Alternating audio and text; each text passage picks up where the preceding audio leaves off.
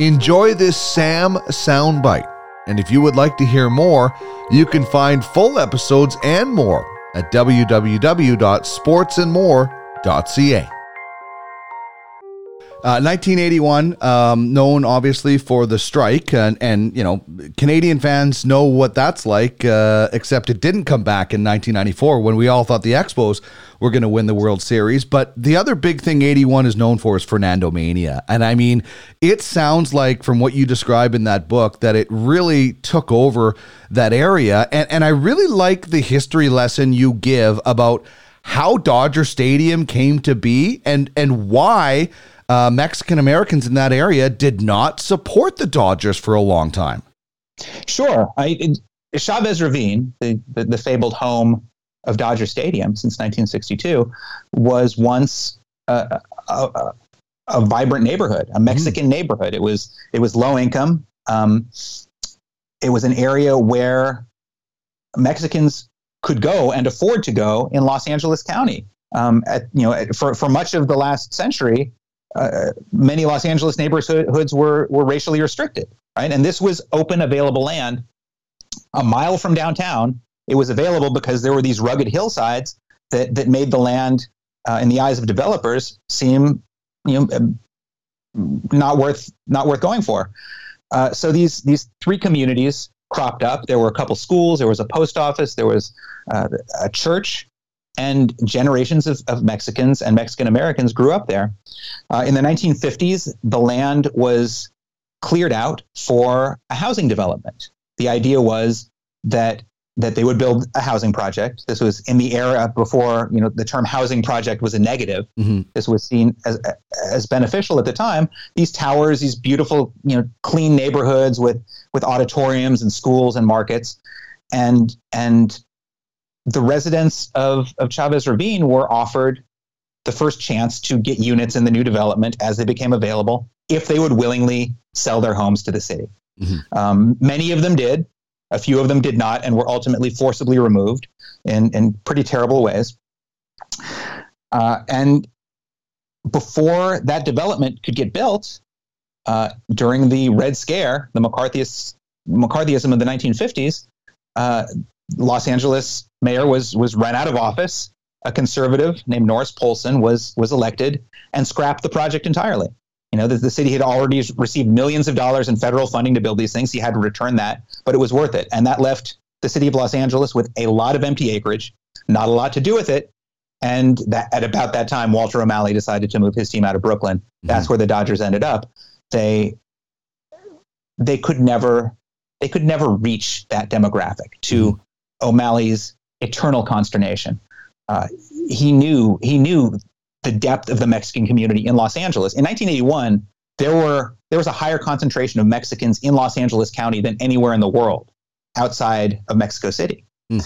and and the Dodgers could not reach them to the degree they wanted. They they had been broadcasting in Spanish in Spanish language broadcasts uh, pretty much since they moved to Los Angeles. They'd been trying and and doing all they could. They they the one thing they lacked was a Mexican player to activate that community. Uh, uh, the way that O'Malley and then his his protege uh, Al Campanis kept putting it was, we want to find a Mexican Sandy Koufax yeah. who would who would you know attract the Mexicans in the way that Koufax attracted the Jews. Uh, until Fernando came along, they could not do that. Um, and and and Fernando's rise was incredible. Right? He's he's a 20 year old. He's a rookie. He had come up for a handful of relief appearances the previous season. Um, just before opening day, the Dodgers' you know, number one starter, Jerry Reuss, strained his calf uh, running in the outfield. Their number two starter, Burt Hooton, uh, thinking he had an extra day to, to, recover, had had surgery for an ingrown toenail. Um, Bob Welch had some bone spurs in his elbow that cost him a couple weeks. Their their number of four and five starters had just pitched in the spring training closing freeway series against the Angels, and there was no one left to pitch which is how Fernando Valenzuela became the first rookie to start on opening day in the 98 year history of the franchise. Uh, against the class of the National League, the Houston Astros, what does he do? He throws a complete game shutout. You know, the, the, the next game, nine innings. Next game, complete game shutout. Next game, complete game shutout. Um, in in the fifth game, he had, he'd gone complete games, all five. He went three for four, at the plate to raise his season batting average to 438. And there was there was nothing this guy could not do. He ended up winning his first eight major league starts, going nine innings in all of them. After which he had a 0.5 ERA. The guy was Superman. Like no one had seen anything like it. And uh, suffice it to say, by that point, the local Mexican community was activated. Uh, it was a mariachi party in the grandstand.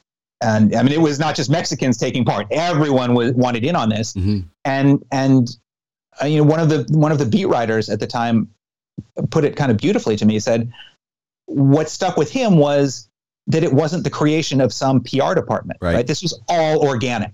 People were were showing up on their own, and and it was a beautiful thing. And Dodgers Spanish language broadcaster Jaime Jarrín, who served as as a, uh, an interpreter early on for Fernando, told me that nobody in baseball history had single handedly created more baseball fans than did Fernando Valenzuela that year. And I believe him.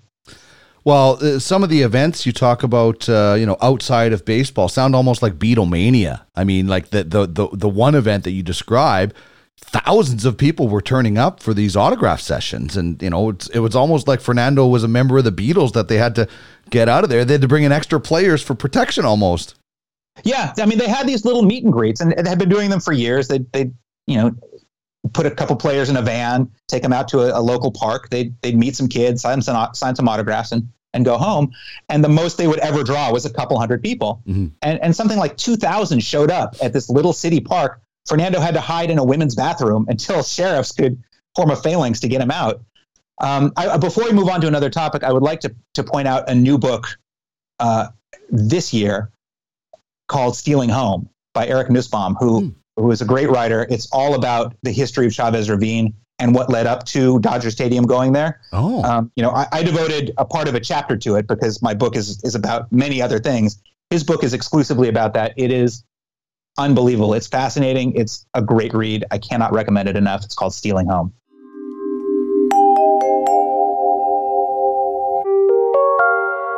Thanks for listening to this Sam Soundbite. If you would like to hear more, you can find full episodes and more at www.sportsandmore.ca.